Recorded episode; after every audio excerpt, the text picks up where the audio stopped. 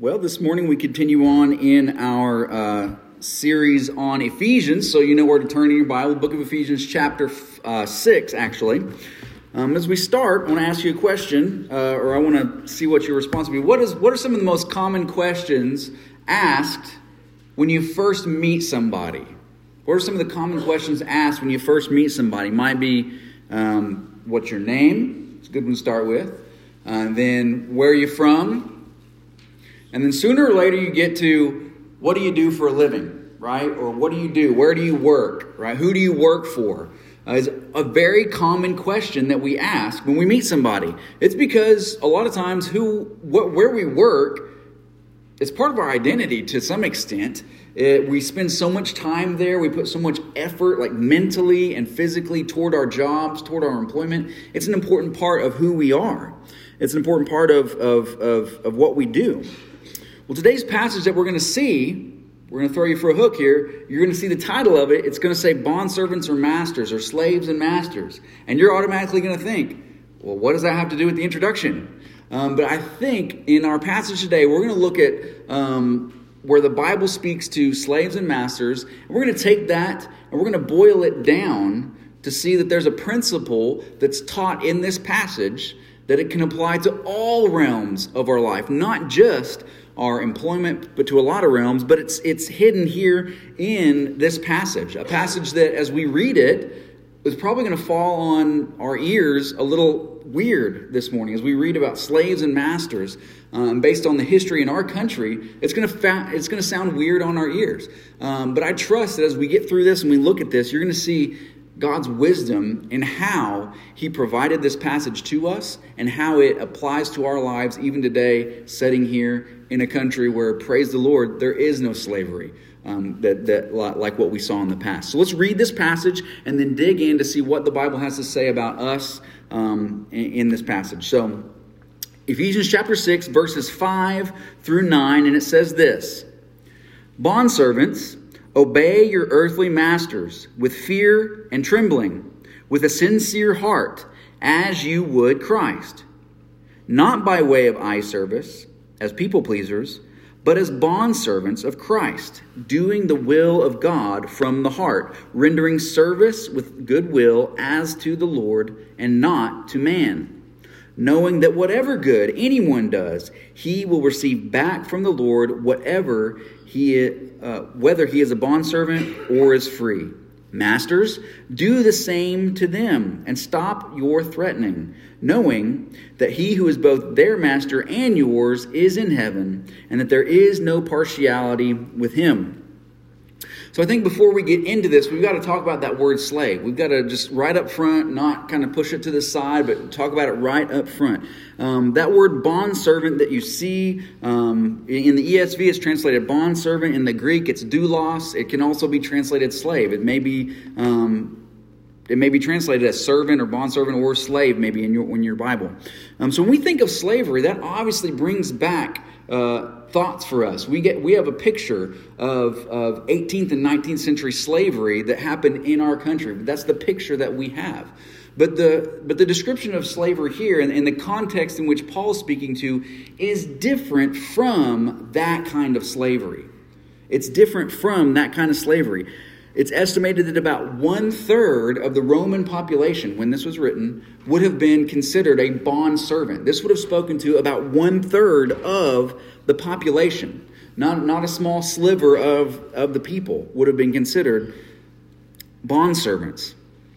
Also, the, the slavery, the bond servant um, relationship that went on here was not based on race. That's a really big difference than, what, than the slavery that existed in our country. This was not based on race, but it was more of an economic relationship with people. It was those who had power, typically expressed through money. Uh, they would that, that's how the bond servant and masters were were designated. Those who had power and those who didn't. Those who had the money and those who didn't. Um, people in this time could also sell themselves into slavery or into bonds, in, into being a bondservant, um, because it was a way to make up for money. It was a way of, in, in some sense, taking out a loan. Right? We, um, when we need money, we go and sell ourselves to the bank. Right? We we say, hey, give me some money, and I'm eventually going to repay that. Well, the way that they could do that was say, I'm gonna. Here's my my my my resource, my body. I'm going to work for you for a certain amount of time, and then after that certain amount of time, that person would be freed. Um, people not only could they sell themselves into slavery, they could also earn their own money, um, own their own property, and eventually buy their own freedom. That is not the kind of slavery that we've learned about from our, our history books in this country, right? So it's, it's different. Many of these laborers were not just uh, day laborers who'd work in a field, they were skilled. They could be musicians, physicians, accountants, um, all kinds of skilled, educated people would be, could, and would be considered bondservants at different times. They were educated. They could own their own property, earn money. Um, it's even said that some slaves owned their own slaves or own their own bondservants, people who were indebted to them. So, this slavery that's mentioned here is clearly different than what would be brought up in our minds um, based on our history in this country. Yet, yet, it's still slavery. That's why Paul brings it up. That's why he even speaks to the masters here don't treat your slaves or your bondservants harshly. Regardless of how much different it is from our picture of slavery, it still was slavery nonetheless. Slaves still, a lot of times, lived in less than ideal lifestyles, less than ideal living, uh, living situations, and masters could treat their slaves, treat their bondservants very poorly. Um, they could have um, given them poor work conditions or maybe, maybe unfairly compensated them, or in some situations could have even taken their life if the work wasn't done um, to, their, to their liking. So this brings up our question, and this is probably a question that's brought up to a lot of you. Maybe um, if you're watching videos on YouTube or TikTok or whatever that might be, this might be a question that's brought up as a charge against Christianity. Hey, why doesn't the Bible speak against slavery? Why doesn't it say something about this atrocity? Right? Why doesn't it do that? If it doesn't do that, well, then God's not good. The Bible's not a, a good thing to, to practice and live for in our life. Well, I think that's a fair question to ask. Why doesn't the Bible condemn slavery the way that we would? Well, number one, in the Bible, God never commends slavery. He offers regulations for it, both in the Old and New Testament. So he regulates it, but he does not commend it. He never says, This is a good thing, you should do it. As a matter of fact, in the Old Testament, he speaks against the kind of slavery that comes into our mind of kidnapping and selling. It's spoken directly against in the Old Testament. That was not something that you could do. And also remember that we can't expect God to address first century slavery the way that we addressed 18th century slavery because it's two different subjects, it's two different things. God and I think here we're going to see his wisdom. God tends to address things at the heart level rather than the governmental level. God tends to address things at the heart level rather than the governmental level. Um, one pastor named Alistair Begg, he offered two different, two, two kind of two categories for why Paul in this passage and why God, maybe in, in, in, this setting, didn't speak out against slavery the way that we would want him to. One is a practical, and the other, the other is a theological. In the practical sense, Paul wasn't able to just say to all these bondservants, who would be a third of the population, hey, rebel against your master and, and, and leave them and don't, don't work for them anymore. Um, that would have, one, the economic structure couldn't have handled it, and two, that would have given Christianity the, the stain of what it was accused of already. If anything went wrong in the Roman government, who did it? The Christians, right? When, Rome, when, when the city burned, uh, the, Nero blamed the Christians for it. That's historical fact. So the Christians already had this subservient um, uh, perspective from, from outsiders. These, these Christians are atheists. Did you know Christians were called atheists in the Roman, in Roman times? Why? Not because we didn't believe in one God, but because we didn't believe in all of the gods, right? So we were considered atheists. They said these atheists, they just want to rebel, they just want to overthrow, right? So if Paul were writing letters, spreading that around, saying, hey, let's overthrow, that would have potentially snuffed out Christianity quicker than what it did, and it actually grew in the situation. So ultimately, I can't, or so that, that's the practical side of things. Theologically, though, is what we're going to get to um, in a moment. But I can't say for sure I can't say this is why God didn't say this against that. I can't say that for sure. But I think in this passage, as we, we dig, dig into it and look at slaves and masters, as we look at the relationship there, I think we're going to see God was wise in the way that he did it. Not saying here's a policy that you need to go and post on the walls, but here's a heart change that exists in you and live it out. And ultimately, slavery cannot survive where the gospel thrives. Ultimately, slavery cannot survive where the gospel thrives. It was actually gospel centered thought and theology that pushed people like uh, William Wilberforce and those people to speak against slavery in England. It was actually Christianity that pushed those people to speak against it, not to use it to further enslave. So, where the gospel thrives, slavery is not going to ultimately survive. It's actually going to dissipate because of, I think, the principles we see here in this passage. So, with all that being said, what does that have to do with us today, right here? So, I'm going to say this. Uh, we're going to take this passage, we're going to look at what it meant for those original readers, those slaves and masters originally, and then we're going to see how a principle was given to them that can also guide us uh, in our relationship. Because really, what it boils down to is this How are Christians supposed to use and relate to authority? How do Christians use authority given to them and properly relate to authority over them? That's what it all distills, boils down to. So let's look at this. First, number one, the first command that is given in this is to bondservants, to slaves. It says, Obey with sincerity. Obey. Obey with sincerity. Obey your earthly masters with fear and trembling, with a sincere heart, is what it says. The fear and trembling spoken of here um, I think is not the idea of shaking your boots before your masters, but to um, have a healthy respect for. Acknowledge the, the authority that is over you in this relationship. And he says to do it with sincerity. Another way to translate that word sincerity is simplicity or purity or in single mindedness.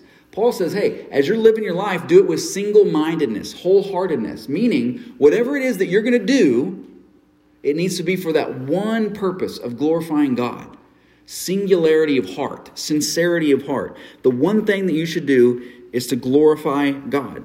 So Paul's saying in this in, in some way, form, or fashion, you can exist within this relationship and glorify God by doing it. Whatever you do, you should do it with sincerity. He goes on from there and says, not by way of eye service or people pleasing. Man, people pleasers. Uh, he's saying, don't be a people pleaser to these to these bond servants. People pleasing, I think, is bad for a couple reasons. Number one, people pleasing is prideful because it turns men into gods.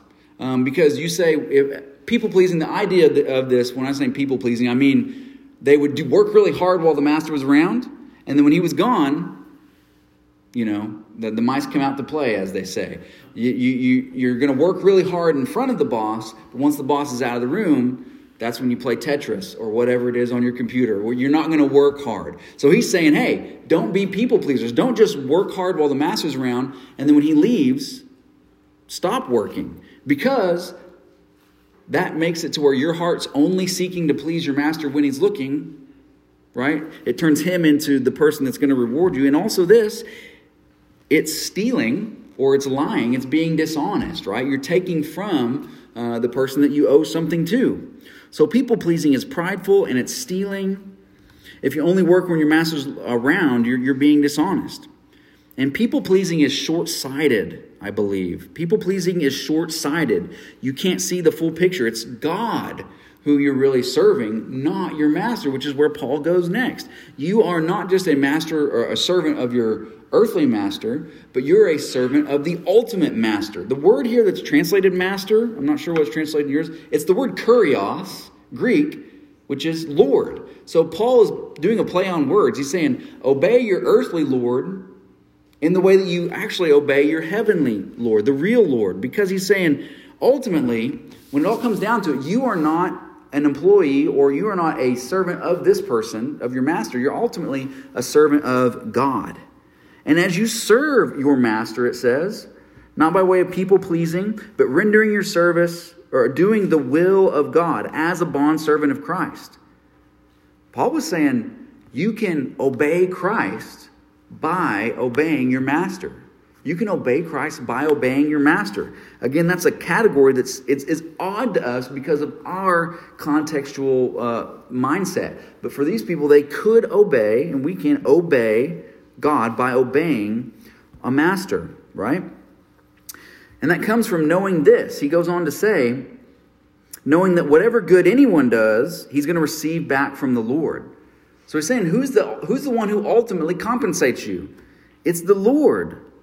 And in this situation, think about this the slave can't lose. If he has a great master and he serves him well, well, then good, that, that good master's honored. If he has a poor master, but he still serves him well, he actually condemns the master because the Lord is the one who sees their heart and sees the actions of all. And he'll condemn that evil master. So the slave in this situation, he cannot lose um, because he sees Christ as his ultimate. Uh, he, he's a servant ultimately to Christ, and Christ is his ultimate master as a bondservant.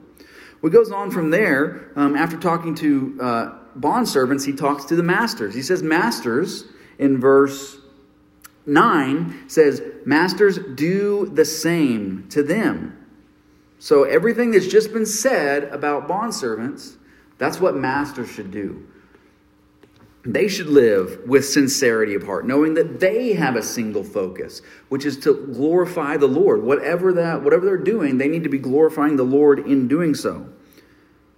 He says, he tells the servants, don't be people pleasers, and he tells the masters, don't be people punishers. He says, stop your threatening. Punishing people is prideful because it turns yourself into a God. Um, the master who's saying, hey, it's my right to dish out and deal out threats and punishments, that puts him in the place of God, not um, God in the place of God. He says to this to the to the master, do the same thing um, in humility, sincerity of heart, not threatening, but as a servant of Christ. Even the master is a servant of Christ, doing the will of God, uh, doing work out of goodwill, knowing that God is their ultimate master and judge. He goes on to tell the masters, knowing that he who is both their master and yours is in heaven, and there's no partiality with him. God doesn't see white collars and blue collars. God doesn't see uh, masters and slaves especially, and get this, especially within the church. This letter that was written is, is labeled the book, uh, the, the, the book of Ephesians or the letter to the Ephesians. It's a church. They wrote to First Baptist Church, Ephesus, and said this to the people that were going to be inside of that church. This, these two groups of people, slaves and masters, are sitting in a congregation. Um, maybe it looked like this, maybe it looked more like a house situation, but it was Christians. He's speaking to Christian bondservants and to Christian masters and saying, live your life as a Christian. Now, we, I've, I've, mentioned to you this is this is a mini series that we're doing within the book of Ephesians. It's the relationship series where God is talking or speaking to us about the three kind of most important relationships we have with our husbands and wives, with our children within our home, and then our the people who have authority over us in an economic situation, right? But what's said right before all of that? If you're there in your Bible looking at Ephesians 5 through 9, go back a few verses um, to uh, all the way back into chapter 5 to where it says this um, in verse 18, chapter 5, 18. It says, And do not get drunk with wine, for that is debauchery, but be filled with the Spirit. But be filled with the Spirit. This is a command he gives be filled with the Spirit and live your life encouraging one another, I'm speaking to one another, psalms, hymns, and spiritual songs, submitting to one another. Look, that's what it says in verse 21 of chapter 5 submitting to one another out of reverence for Christ. So Paul takes this idea that you are filled with the Spirit. Here's what it looks like to live a spirit filled life. You're, you're with joy, you're thankful, you uh, encourage one another with, with songs, and you submit to one another. That is at its essence, that's part of what living a spirit filled life is submitting to one another. And he says, look, this kind of submission happens within a marriage, right? Uh, husbands love their wives and take care of them as Christ takes care of the church, and the wives submit reverently to him, right?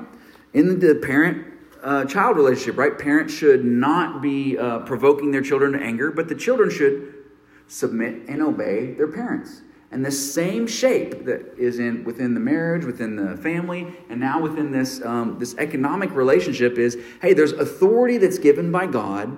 You should submit properly to it. And if you do have authority, you cannot wield it for your own desires. If nothing else, you should come through this like little stretch of alley coming out saying, man, if I have any authority, I have a responsibility on my life to use it right. You know, he says to, to, to, to the husbands, you, you got to love your wife like Christ loved the church. He says to parents, you got to raise your kids in the admonition of the Lord. And he says to the, these masters, there's no partiality. God's going to judge you as much as anybody, and potentially harsher because you have the responsibility. So as we come through this, this, this relationship alley and we come out on the other side, the idea is this: Christians should recognize authority, submit to proper authority, and also wield that authority well. Why? Because ultimately, all authority is given by God. That's what Romans 13 says. It says we should submit to the government because God gives the government authority. God gives them the sword. Right? There, there, there's no authority on heaven and earth that is not given by God. Now, obviously, governments, husbands, parents, employers, they can all use authority poorly.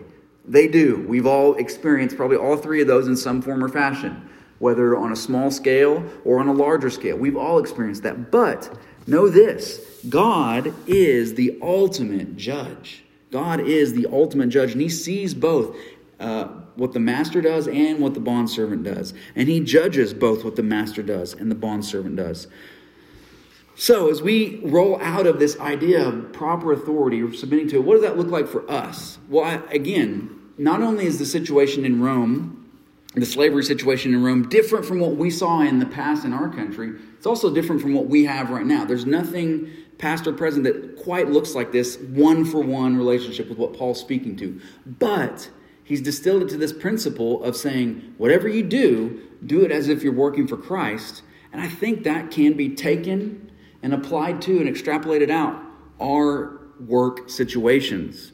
I think we can look at this in the closest relationship the closest thing to this is the employer and the employee.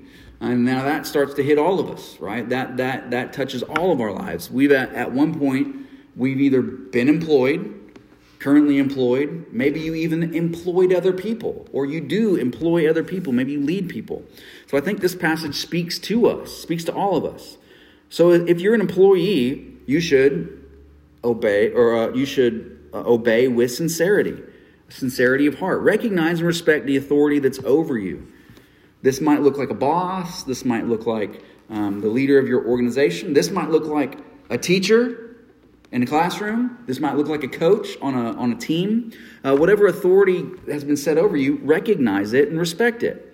And obey that authority as you would the Lord with sincerity of heart. Not just doing work while they're looking, not like a people pleaser, but as if God's actually watching and seeing because He's the one that rewards you.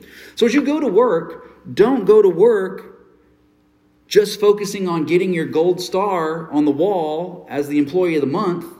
No, you should go to work as if you're working for the one who made all the stars in the sky. And He's going to reward you in a way your employer never could. There's no compensation like what the Lord can compensate you with. Also, as you go to work, I want to encourage you to change bosses. Here's what I mean by that. When I worked at Allstate um, during my, my last year at, at seminary, the first thing they tell all the millennials coming in is hey, if you get tired of this job, let us know and you can find another job within our company. So their, their phrase was you can change jobs without changing companies because millennials are silly and we don't care about retirement. We'll switch jobs four or five times. I don't know what's wrong with us. Um, but the idea was, hey, we'll leave really quick. But they said to us, you can change jobs without changing companies. And I want to say to you guys, you can change bosses without changing jobs. What I mean by that is this you need to realize the job you're doing, you don't, it, it doesn't have to be for that earthly master. You can continue doing the same job you have, but change bosses and realize I'm actually working for the Lord. Uh, as, as I am teaching kids in school, I'm working for the Lord. Um, as I'm building new coaches, I'm working for the Lord. As I'm handing people money out of the bank, I'm doing that for the Lord. Whatever your job is, you can view it in such a way as I'm ultimately working for the Lord. And He's going to reward me in ways that this boss never could. Have you ever felt like you're doing so much work at work and you're not being appreciated for it? Man, we've all done that. We've all been to where man, I feel like I do so much for this job. I feel like I do so much for this company, and my measly paycheck and this measly bonus doesn't quite compensate me. Well, just know that the Lord sees that. He knows that you he knows the work that you're doing and he will compensate you. Don't be short-sighted like people pleasing, but look at the long run to realize this life is not that long. It's short and it won't last forever and there is a reward coming for those who serve the Lord with a sincere heart. So Christians should be the best employees at their jobs, not the worst. Uh, bosses should be looking for Christians to say, hey, I, I can pull a Christian in here and put them in here because I know they're going to be honest. They're going to work hard. They're not going to cut the time clock. They're not going to clock in or clock out late or early or whatever. They're going to be honest with their job and with the money. Um, Christians should be the best employees. So let me encourage you on Monday morning, when you go to work, or whatever you're going to be doing Monday morning, Pray before you do it. Say, God, help me to be the best employee I can. Not just for the sake of my employees and my employer, but for the sake of you. For God's sake, let me do good at my job. Bosses, if you're in here and you're a boss, recognize all of these things apply to you as well. Um, you should have a singular heart of glorifying the Lord, recognizing that the authority given to you is only temporary, it's limited, and it does not it, it does not and will not last forever and you're not supposed to use it for your own gain but to, for the for the benefit uh, of those around you and for the glory of god. And recognize that the lord expects you to treat employees the way he treats you. And recognize uh, that you are really an employee of the greatest master of all so as we come to the end of this i hope you can see that it breaks down the wall that exists between the secular and the sacred there is no wall that exists there between the secular and the sacred. It's not there's church stuff I do, my relationship with the Lord, and then there's my work, and that's different. No, those two things overlap for you. If you're a Christian, you don't say, I get to live how I want at work, but I'll be good at church, right? Don't be a people pleaser to me or the people in this room. Be a, be a God pleaser and realize that there is no wall that exists between the secular and the sacred. Christ makes every part of your life spiritual because all of life is about Christ. And know that He is our greatest example of a servant and a leader. He was a servant leader. His example of being a, a, a, a, leader is that he served his disciples. He got down on his knees and washed their feet. He was the perfect example of a servant leader. And he was also the perfect example of how to relate to authority. Jesus didn't get, caught up in trying to correct the Roman authorities, right? He was focusing on a heart change. He was focusing on what he was going to do on the cross. That one singular focus of his heart was that he was going to set his eyes on Jerusalem, walk up that hill, carry your cross, die on your cross, pay for your sins that he might rise from the dead. That was his singular focus. That was the one thing he focused on. And now, because he's done that, that kills and destroys the sin and the pride in our lives and fills us with the Spirit that enables us to live Christian lives, not only as we gather in this room, but also as we go to work on a day to day basis. Christ's death is to be lived out in our lives. Not as people who are always focusing and complaining about, woe is me in my job, but saying, what can I do to glorify Christ with this job that He's put in my hands temporarily? How can I use that to glorify God?